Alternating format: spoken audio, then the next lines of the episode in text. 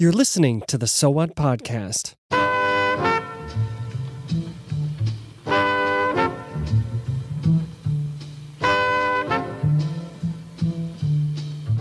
And as, as evangelicals, especially as Protestants, I don't believe the common narrative right now that, that there is necessarily misogynism baked into what we believe, but I do think we can slip into functional misogynism from time to time. I mean, you ask, name me five righteous men in the Bible, and they're going to name the first five disciples.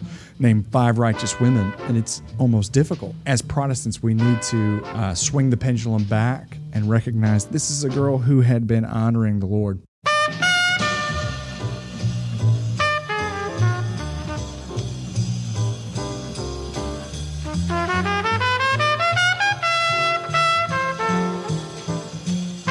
Welcome to the So What podcast, where we discuss theological and philosophical issues to ask that obvious question so what?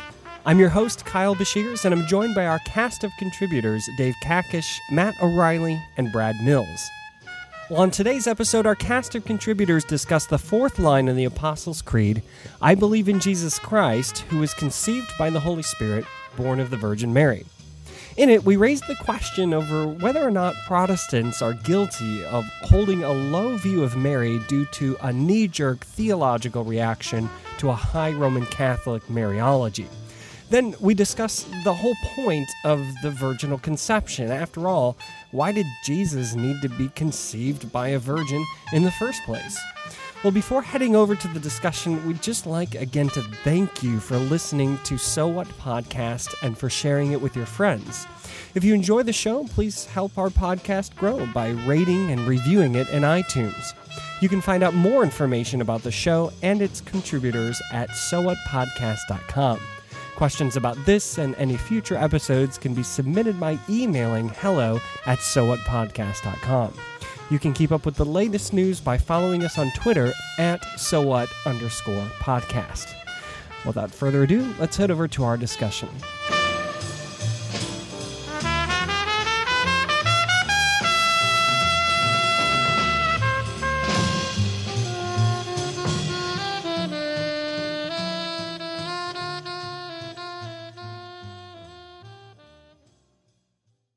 Well, we've been working our way through the Apostles' Creed, and today we find ourselves in the fourth line, which I, would like to actually read the third line to to remind us of what it was that we were talking about in the last episode, and sort of sort of uh, push us into this episode.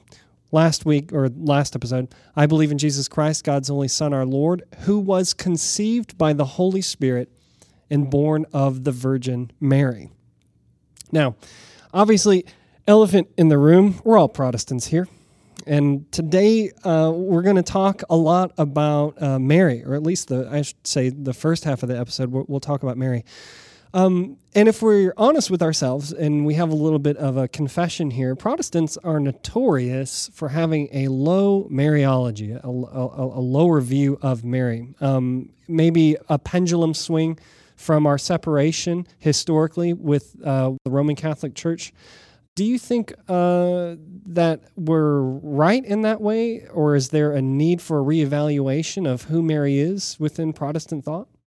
Yes, I think I think Protestants would do well to reconsider the importance of Mary. So, so I, I would agree with the suggestion that our resistance to saying much about Mary is probably an overreaction to Catholic Marian mm-hmm. dogmas. But you know, if you look at the New Testament, you have really exaltated language uh, spoken of her from times. You know, so in the Magnificat, which is a prayer that's in Book of Common Prayer, prayed by millions of believers throughout the ages over the over the uh, the centuries, he has looked with favor on the lowliness of his servant. Surely from now on, all generations will call me blessed. So, so Mary recognizes that she has been selected by God mm-hmm. for a unique vocation, and and and she anticipates a reputation that comes with that, uh, where generations look look back and say she's blessed, she's unique, she has a, a different role. Now, I would counsel those under my pastoral care against inviting Mary to intercede before them on behalf, on their behalf. You know, I right. wouldn't I wouldn't have them pray to Mary, but I, I do think we would do well. Um, and I've preached sermons on uh, the Mary passages. uh, and sort of made the point that you know here here is a woman who models discipleship. Yeah. Um, I mean, she was put in a, a stunningly difficult position. That's right. Yeah. Um, could have lost her life. That's right. Um, you know, her betrothal was certainly in question, and yet she is entirely submitted to what her God calls her to do. Mm-hmm. Um, and and that's no easy task. I dare say any of us sitting around the table, you know, uh, have have been called to do something like what she was called to do. Not even close. Um, no. Mm-mm. And with the danger and uh, for her and the, the social stigma um, and and there's so many things. You know, there's a reason she went away. right. Yeah. And as, as evangelicals, especially as Protestants, I don't believe the common narrative right now that, that there is necessarily misogynism baked into what we believe, but I do think we can slip into functional misogynism from time to time. I mean, you ask uh, just a church member uh, that's been coming for many years, name me five righteous men in the Bible, and they're going to name the first five disciples. Name five righteous women, and it's almost difficult. And if you say we want to be like Moses and wait on the Lord and say, I'm not going to go unless you go, or like Abraham who trusted and went when he didn't know where he was going, or like Daniel's in the lion's den, or David and uh, trusting God and, and submitting to Saul and, and, and not taking his life when he could have. We have all these examples of godly men. And yet, to hear a pastor say from the pulpit, we need to be like Mary, who submitted to the Father's will as well and what God had for her and trusted. All of a sudden, when a Protestant says we need to be like Mary or we need to recognize that Mary's blessed, it kind of makes our ears itch. And this functional misogynism I- I'm speaking to, and I don't want to throw a publishing house under the bus, but I, I was online today and it was an ad popped up, and it's a new book from a Christian publishing house. and It's called Wicked Women of the Bible. And I was like, well, that's great because that's what we need. Uh, and, and so, as Protestants, we need to uh, swing the pendulum back and recognize that she was recognized by God to be a righteous person. The posture of her heart was aimed at obeying God. No, there are no unrighteous, no, not one, as far as legal standing, but she wanted to obey God in all that she did. She wasn't chosen because she was living fast and loose, uh, listening to Right. Led Zeppelin in the back Right. of her dad's Cadillac, making out with her boyfriend. Right? This is a girl who had been honoring the Lord. And and that that comes f- through particularly in the contrast in Luke's gospel between Mary and Zechariah, right? So Zechariah comes along and he gets sort of a similar message: your wife is going to conceive in her old age, um, and he doesn't buy the story. He doesn't believe. Um, and, and, and so here's a guy who's ministering in the temple. He doesn't believe the word of the Lord, and she does A young girl. you know and so here she is being cast in a greater light in the gospel narrative than this you know well-regarded man of israel Yeah. Very, very counterintuitive. You would think. yeah Zechariah's wife conceives naturally. She's married. Yeah. He just Yeah. doesn't believe that it can he happen because he's old. yeah. Yeah. he doesn't Mary believe in the miracle Believes and she's unmarried and she's going to conceive by the Holy Spirit. Yeah, that's great. So, which is spectacular. So she stands in the Gospels for us as a model Mm-hmm. of Christian discipleship. Yeah, and, and you say that I, I love the the the, the thought um, making those connections when you when you said uh, you, we have our heroes of faith are, are typically male. Uh, I think about Gabriel and his appearances. Right, so the the first time we see Gabriel is in Daniel. What does he describe Daniel to be? He is greatly loved by God. Huge message sent to Daniel. Fast forward into the Gospels in Luke chapter 1, Gabriel appears to Mary. This is the last time we see Gabriel, if I'm not mistaken. And he says, You are highly favored. We, we tend to look at, like you said, Daniel as being the, the greater example, uh, but we have Gabriel essentially giving the exact identical message to the two. I, I think that's huge. Yeah, and so so the the an important part of that is she's greeted, greetings, favored one, highly favored one, and then there's the statement, "The Lord is with you," right, which is not the case with everyone. Um, and then her response to that is one of she's perplexed. The text says so she's almost sort of taken aback at this very unusual thing that the angel of the Lord is saying to her.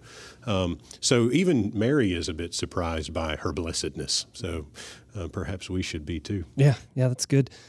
Well, I you know, in general, going back to the question, I would say yes. We have disregarded Mary um, to a certain extent, but you know, maybe to just insert a, little bit larger context here, it seems that as Jesus' ministry is developing, Mary seems to to maybe take a step back. I mean, for instance, in in Mark chapter three.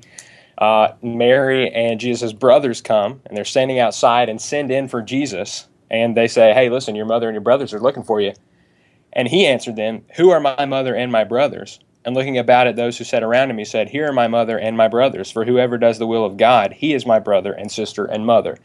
And so I just bring that up to say that, in this case at least, Jesus tempers uh, maybe our view of Mary, that she's important for sure, but also he inserts the fact that those people who do the will of God are his brother and sister and mother. He elevates disciples to a level of standing that maybe ought to temper the view we take of Mary. I mean, what do you guys think about that? I'd like to take that. I mean, I think a lot of us want to be centered people. I, have I've quoted before. It's one of my favorite Luther quotes. Uh, I think in our episode with Dr. Haken, where Luther says, "Human reason is like trying to help a, a, drunk man get on a horse. We're likely to fall off on either side." And as Protestants, I think we want to recognize first and foremost what we've done wrong, and not honoring someone who has set the posture of their heart to obeying God, even in the midst of impossible circumstances that we've never seen before. And yet, we want to put on the brakes where we st- may go too far, right? And swing mm-hmm. the pendulum all the way the other way. We don't believe that Mary is the queen of heaven. Mm-hmm. We don't believe that she's the mediatrix and shared in the suffering that Christ bore on the cross for us all. We don't believe, as Matt said, uh, that we should venerate her in the sense that we would pray to her or ask her to intercede for us because there's only one mediator between God and man. It's the man Christ Jesus.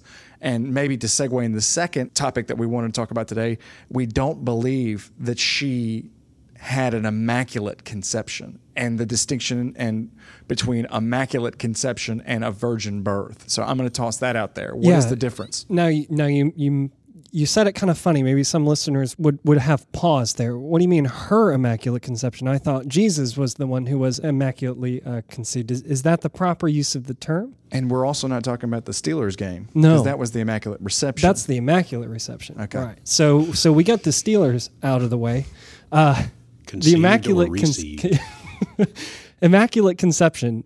That's not necessarily talking about Jesus, is it? So, when some say immaculate conception, it's a Roman Catholic doctrine that believes that Mary was born without sin. She was kept from sinning. And the reason they went that way is not to say that, like Jesus, she did not sin and lived the perfect life, but so much more they wanted to say that they're trying to deal with the problem that we have that all who are born in Adam, Romans 5 tells us this, because Adam's sin, he affects all of his children. And from that point, all of his children are born into sin. And we know that from even David's prayer, he says, you know, from the day I was conceived, I was born into sin. So, how can we keep this spotless sacrifice that we know we need to have? We see it in the Levitical system, and Jesus needs to be the Lamb of God who takes away the sins of the world. He cannot have sin, and yet he must be born of a woman. So how can he be born of a woman and not conceived in sin? Mm-hmm. And that's the conundrum they're at. And there are different translations of Scripture. And in the early uh, Roman Church, they thought that the best translation, the authorized translation of the church, was the Latin Vulgate. And the Latin Vulgate wasn't necessarily the best translation of Scripture. And in the Latin Vulgate in Romans 5:12, we have it, therefore, just as sin entered the world through one man and death through sin, in this way death spread to all men because all sinned. Well, there in the Vulgate, when Augustine was reading it, it says, in whom all sinned, and not because. It wasn't a causal statement, it was a prepositional statement. And so when it said, in whom all sinned, he took that to mean that we are all in Adam. We were present with him in seminally, I will say. And if you need to look that up, uh, take a second. You can pause it uh, and we come should back. Have warned parents if they have children in the car. If your six year old is listening, you may want to send them out of the room. And so Jesus needed to be conceived by the Spirit to avoid the seminal spread of original sin, yet you still have a sinful mother. Mm-hmm. So, how can we avoid that? So, Mary was immaculately conceived. She was born without sin. So now you have a sinless mother and the Holy Spirit is the sinless Father in a sense. Uh, but I'll let it. That's the background story. Now, what are the problems with that? What are the ramifications, theological ramifications of that? If you have someone who can be born without sin, who's not Christ. Yeah. Well, why why not more than Mary? I mean, why couldn't God have made a bunch of people sinless and just save do away? Trouble, yeah, it? it would save tons of trouble. We wouldn't need the cross now uh, there wouldn't there wouldn't need to be sacrifice if God could just skip past all of that and and and start to to create people sinlessly. I think that's probably the biggest thing that would yeah. jump out in my mind. And and in in the Romans passage too. I mean, it's the, the issue there is the Adamic covenant. Yeah, right? yeah, And so right. there's sort of a patriarchal thing happening, and and the mother, you know, Eve isn't mentioned. Mm-hmm. Um, it's by participating in Adam, um, and it's not necessarily a biological participation because it's um, you know set in contrast to being in Christ, and none of us are biologically related to Jesus. Uh, so so I mean, in Romans, I would say biology doesn't figure into it, um, motherhood doesn't figure into it. Um, this is this is about sort of a covenantal or judicial. Would you say like maybe inheritance language? So the inheritance that we're receiving from Adam is death. Yeah, Yeah, uh, right, right. I, a lot of times when I when I want to explain this, I'll use the language of a, um, a team captain, right? So in a football game, uh, the team captains go out to the 50 yard line, they flip a coin, and when the captain calls the toss, he calls it on behalf of the whole team, Mm-hmm. right? So he doesn't say, you know, we'll take the south end zone and the rest of the team goes off to the north end zone. That would be ridiculous. His action, his decision, his his behavior is imputed to or reckoned to or attributed to everyone he represents, everybody with the same jersey. And so our problem is um, we're born with Adam calling the toss for us, and we need Jesus. You know, the solution is we need Jesus to call the toss. Um, so I think you know, Immaculate Conception answers a lot of questions that don't- aren't really raised in, that, in that text. if we look back at her uh, initial blessing and, and praise to God that we've referenced earlier here in Luke chapter 1, I mean, she says, My spirit rejoices in God, my Savior. And so, at least on some level, I mean, a person who needs a Savior uh, needs to be saved from something. Um, and, I, and I guess maybe we could, since she talks about God's acts in, uh, in, in sort of fulfillment of his Abrahamic covenant, you know, maybe she sees it in, in that sense that God is Savior, finally fulfilling his promise to Abraham. But at least on another level, you'd think that uh, a sinful person's the person who needs a Savior. And, and Mary recognizes that that's exactly who God is. He's the one who will save his people. You you also see, um, I mean, there's there's a nuanced picture of Mary in the New Testament, right? So in Luke, you have, you know, blessed are you among women, but like we mentioned before, maybe in the previous episode, Mary thinks Jesus is crazy in the Gospel of Mark, right? So even with the promise of you know the angelic appearance and the promise, and she receives that in faith earlier, you know, in her adolescence, when Jesus is grown. She has some struggles. She has some there's things that she doesn't get. Maybe you know. I mean, is it a sin to think that the Messiah is crazy? Mm-hmm. Well, I mean, maybe. you know, so so the the picture I think in the New Testament is maybe a little more nuanced than we often um, either Protestant or Catholic give it credit for. Right. Um, and we would do well to kind of take the text for what it says there. So so far we we've been talking about uh, Jesus Christ, God's only Son, being born of Mary. Really, is the the conversation thus far. We've not really talked about Virgin Mary. And w- why does she need to be a virgin? Uh, what are the implications of that? Because in our modern day, when you come to a miracle on par with a virgin conceiving, it makes this story seem like lunacy. Yeah. Well, she, she first of all, before I answer that question, let me say I find it helpful to speak about a virginal conception rather than a virgin birth because what does that even mean, virgin Right, birth? right. Um, she, the, the, the Jesus was conceived while Mary was in a, a virgin state. Um, the significance of that is that it gives us a human Jesus, right? So, so Jesus is conceived through the agency of the Holy Spirit in the womb of the Virgin Mary, so that um, he comes, he is born both fully divine, fully God, and fully human. Um, and that's important because if he were fully God and not human, then he couldn't be one who affects reconciliation between God and humanity. And if he were fully human and not God, same same issue. So we need the God man um, to be one of us, but yet unique in his relationship to um, the Creator God, um, and the fact that he ontologically embodies the Creator God. And it's important to, to, to make sure we understand that this is not a 50 50 kind of deal. Jesus is not half human and half God, where, you know, which you may get sort of things like that in Greco Roman mythology, where you have kind of these mm-hmm. you know children who are the offspring of Zeus and whoever, um, and they're particularly strong heroes or something like that. Um, that's not what we're talking about. Um, and in the same way, the Holy Spirit, Mary conceiving through the work of the Holy Spirit, is not a Zeus lusting after yeah. a mm, fine young right, maiden. This is not this. This is not a sex act. This, mm-hmm. That's not what this text is about. Um, this is about the Creator God um, doing a work of new creation through the agency of His Spirit in the womb of the Virgin. That's right. Um, and so, so this is not yeah, a Greco-Roman kind of sexual encounter. Just a word on that, if I can't. It can't be denied that some myths and folktales do share a leading role of a virgin, right? And there's this interaction between the gods and yeah, men. Yeah. But these supposed parallel accounts, they also possess some crucial inconsistencies. Like when examined, it's easy to discover that all these alleged parallels turn out to be quite different from the New Testament account, and almost that all the pagans' accounts involve a sexual encounter of some kind, driven by lust or passion. It's the gods peering into the world of men and being jealous of us. Mm-hmm. And of course, that's not this sort. This is God looking on the world in love and sending His Son to die, so that whoever believes in Him will not perish but have eternal life. Uh, and so these myths are nothing more than legends about fornication between lustful divinities and human beings, and that's a fundamentally different account than the biblical testimony of the virgin birth. And uh, the result of those love childs between the pagan gods and the virgin women were half God, half man. Yeah. And as Matt was hinting, right. uh, and, and, Hercules is a, what great example yeah. you would call a, a tertium quid, a, a, a, blending of two natures and beings. But Jesus is fully God and fully man. And the reason I bring this up is because I want to segue into it. another thing we wanted to talk about. In the first council of Ephesus in 431, there was a little bit of controversy surrounding the child that Mary bore and how to speak of him. Uh, and there was a, a man named Nestorius, and he argued that Mary is, he called her Christotokos. And if we said in the previous episode that Christ is the anointed one, she's the one who brings forth the anointed one. She's the bearer of the anointed one.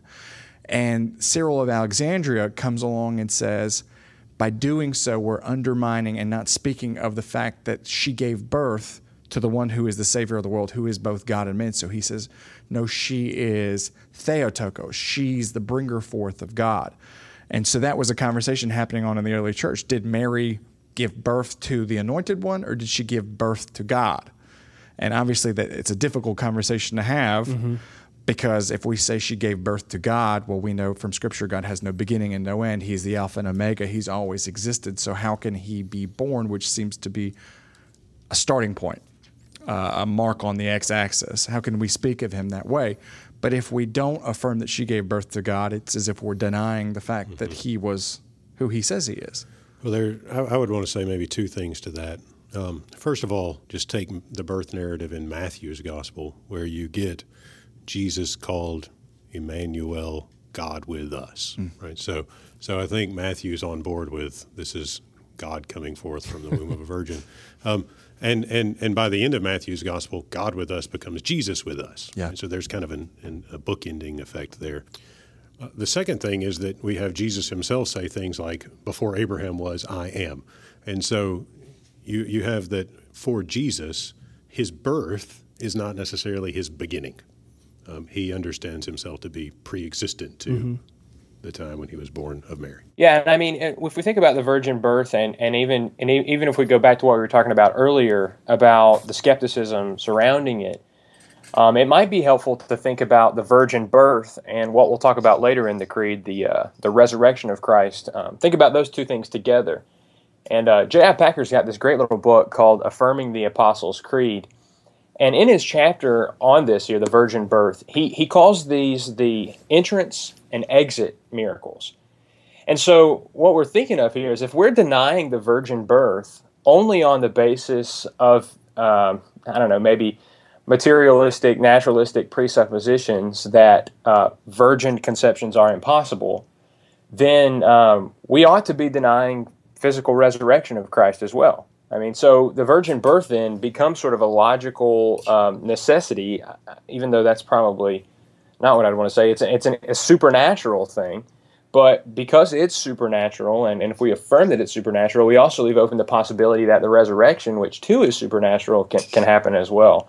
Um, and another thing I might would want to say about that is that our questions about the virgin birth uh, mirror Mary's own questions. That's right. she's she's just as confused as we are. I mean, and she asks Gabriel, "How will this be? How will I conceive a son since I am a virgin?" And uh, and he and he points it right to the reality that the Holy Spirit will come upon you, and the power of the Most High will overshadow you. Therefore, the child to be born will be holy, the Son of God. I mean, we have it right here in Luke 1 that the impossible becomes possible by the power of God the Spirit. I think um, we need to not overlook the reality that a lot of people really struggle with this this point, virginal conception.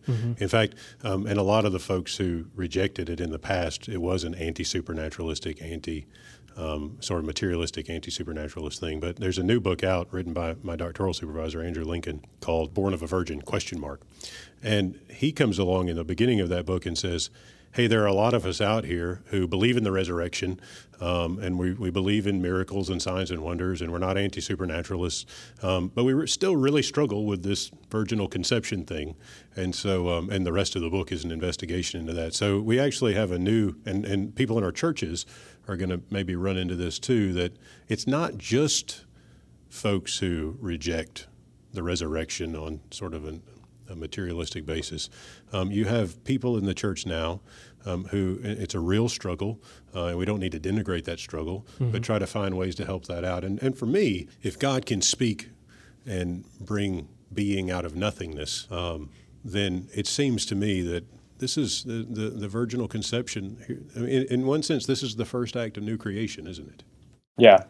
Yeah, I think the imagery there, I mean, Matt, maybe you can speak to this, but the overshadowing and the power of God, I mean, that, and, and the Holy Spirit, I mean, that, that echoes back to Genesis 1 in a certain sense with the Spirit hovering. So I think the new creation themes are, are pretty clear. Yeah. I would want to tie it back into Genesis as well. I mean, he is born of Mary, born of a woman, is how Paul talks about it in Galatians 4. Uh, and Christ was born from the seed of the woman because that's what Genesis said, right? In Genesis 3.15, when we have this first preaching of the gospel, the proto-evangelion, there's this promise that God says, I will put enmity between you and the woman and between your offspring and her offspring. He shall bruise your head and you shall bruise his heel, this progeny that will come from the seed of the woman. And Paul makes a big deal about this in Galatians, right? He said it's not seeds plural, it's seed singular, right? And Jesus is the seed of the woman. And as we already talked about in Romans 5, from the beginning, uh, the Old Testament is very patriarchal.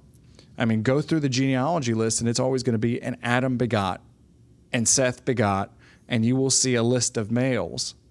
And yet, from the beginning, even in a patriarchal book like Genesis, where all the genealogies are from males, from the first genealogy here, the seed of the woman, the woman is named as the origin and source, which is maybe hinting at the virgin birth from the beginning of the story. I think we, we also need to remember that a lot a lot of our folks, uh, when we hear virgin birth, we think supernatural and we think Jesus is God, right? So a lot of our kind of contemporaries hear virgin birth and think of that as being primarily about the deity of Christ. And we touched on this earlier, but we need to maybe make it more explicit. Is that the virgin birth originally was about the humanity of Christ, not his deity Sure. Yeah. or the virgin I conception. mean, that's huge. I mean, this Yeah. is and and so sort of recovering this aspect will give us back a human Jesus in a way that maybe a lot of us in re- resisting sort of Protestant liberalism and the kind of not you know a Jesus who's not divine. Ju- But just sort of a good teacher or a good moral example, kind of. We've, re- as Protestants, as evangelicals, we've reacted against that, and we've overemphasized the deity of Christ and forgot about his humanity. Right. But the Gospels give us a very human Jesus. That's good. He struggles and um, he has fears and he's tempted. And so we have this, this very human Jesus. And the virginal conception is chapter one in that story. Where heaven meets earth, dare I say. A hint of the consummation. We're talking about the new creation, and all things will be, start that way. Yeah. Well, I was just going to say that you know, from from my perspective, as a person who professes these beliefs that are contained in this ancient creed, when I think about believing in Jesus Christ, the one who was born of the Virgin Mary, I mean, I have to come to grips with the fact that that if Jesus isn't fully human, like you just mentioned, then my salvation's on shaky ground. You know that that He can't save me uh, except that He took on the nature that I have. You know, not not in its complete fallenness. You know, I wouldn't want to go that far, but to say that he is what Hebrews talks about a high priest who understands my weakness so that I can come to him for mercy and grace in a time of need. You know, that, and like Dave, what you were talking about, Galatians 4. He, he had to be born of a woman, born under the law, so that he could redeem those who were under the law. And, and so through that redeeming work, then his sonship, and my, by my faith in him, his sonship becomes so, sort of my sonship, you know, that I am adopted into God's family. So I want to I want to correct some of what I'm guilty of in neglecting um, the virginal conception because it, it does lay the foundation in a certain sense for the salvation and, and the benefits that Christ procured for those who have faith in him. Yeah, and it goes back to what Dave mentioned earlier when we're talking about uh, Nestorianism. I'm not sure we identified it by name, essentially what it comes down to is that Jesus had two distinct natures, right? So the problem that you're left with is look at the atonement. Which nature of Jesus died on the cross? Which nature took on sin? Right. Which nature slept mm-hmm. while the other nature upholds the world by the word of his power? Mm-hmm. Does he uphold the world of his power by his human nature? No, humanity is not capable of it. But he never shirks or loses his divine nature, correct? Yeah, yeah. And and that and that that ends up being a really really big problem. As as we've said if he's coming in as a representative for those who are under the law how can he have possibly done that without going through step 1 having a mob? So one of the uh, one of the suggestions that comes up now sort of in the reactions against a virginal conception is that um, Joseph was the natural father of Jesus, and that the gospel writers were drawing on sort of typical Greco Roman mythological narrative um, to say, you know, here's a spectacular birth narrative to illustrate the uniqueness of Jesus. And I don't, I don't want to misrepresent that um, by saying too little about it, but you, you sort of get the idea. Um, so, so, so the suggestion there would be that Joseph is the natural father of Jesus, and that the Son of God language came along to illustrate his sort of unique messianic status, or something like that. Um, C.S. Lewis has this great quote um, Joseph wasn't upset and threatened to divorce her because he didn't know where babies come from. Mm. Um, he was upset because he did. Right. right. Um, and and so I think I think if we if we trust the story there of where, of Joseph's reaction to Mary's pregnancy, um, you know, we, we need to take seriously that he's not the he. You know, Scripture says Joseph is not the father right uh, in the Gospels, and so so we need to take that on board and let that be part of our our understanding of this doctrine.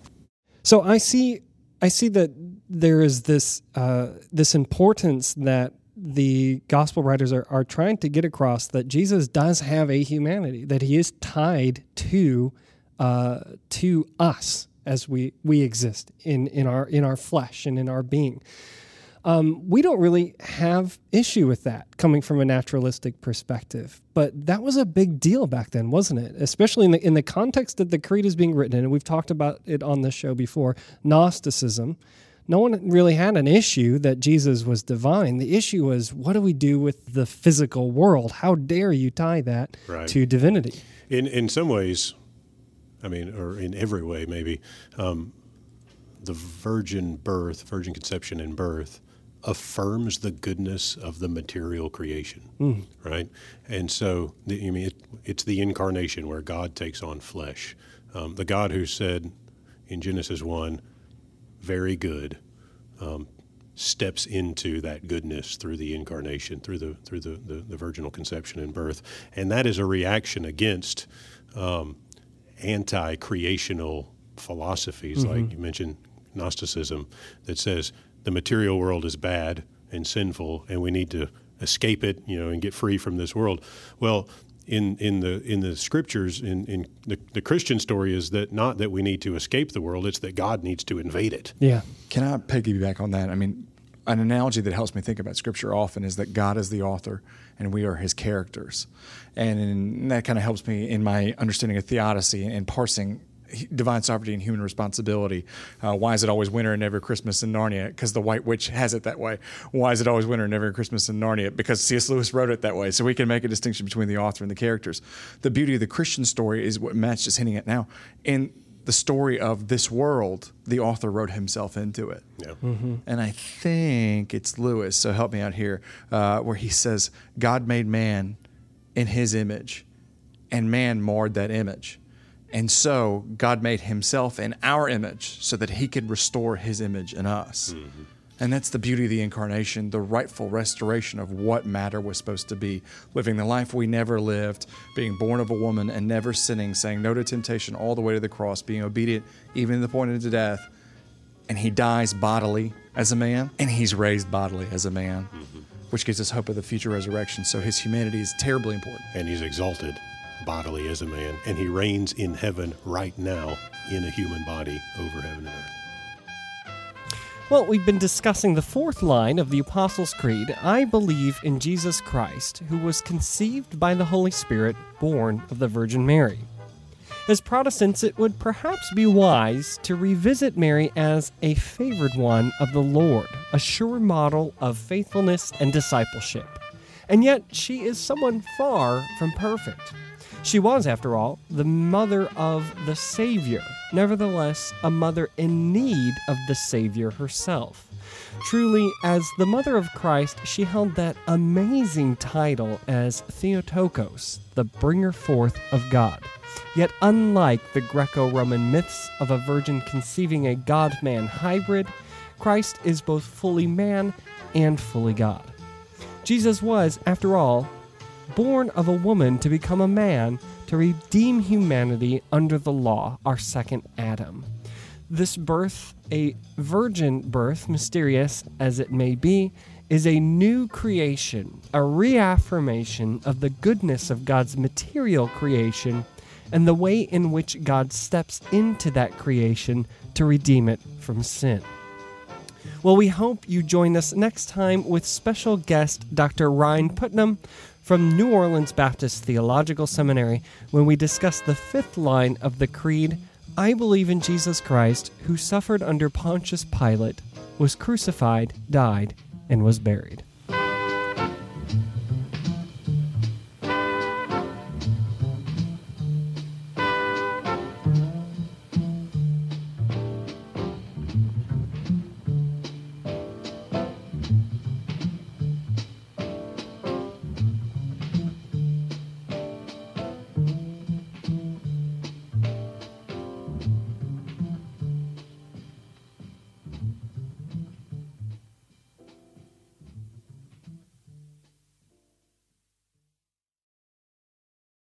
So What podcast is a production of the people of Mars Hill.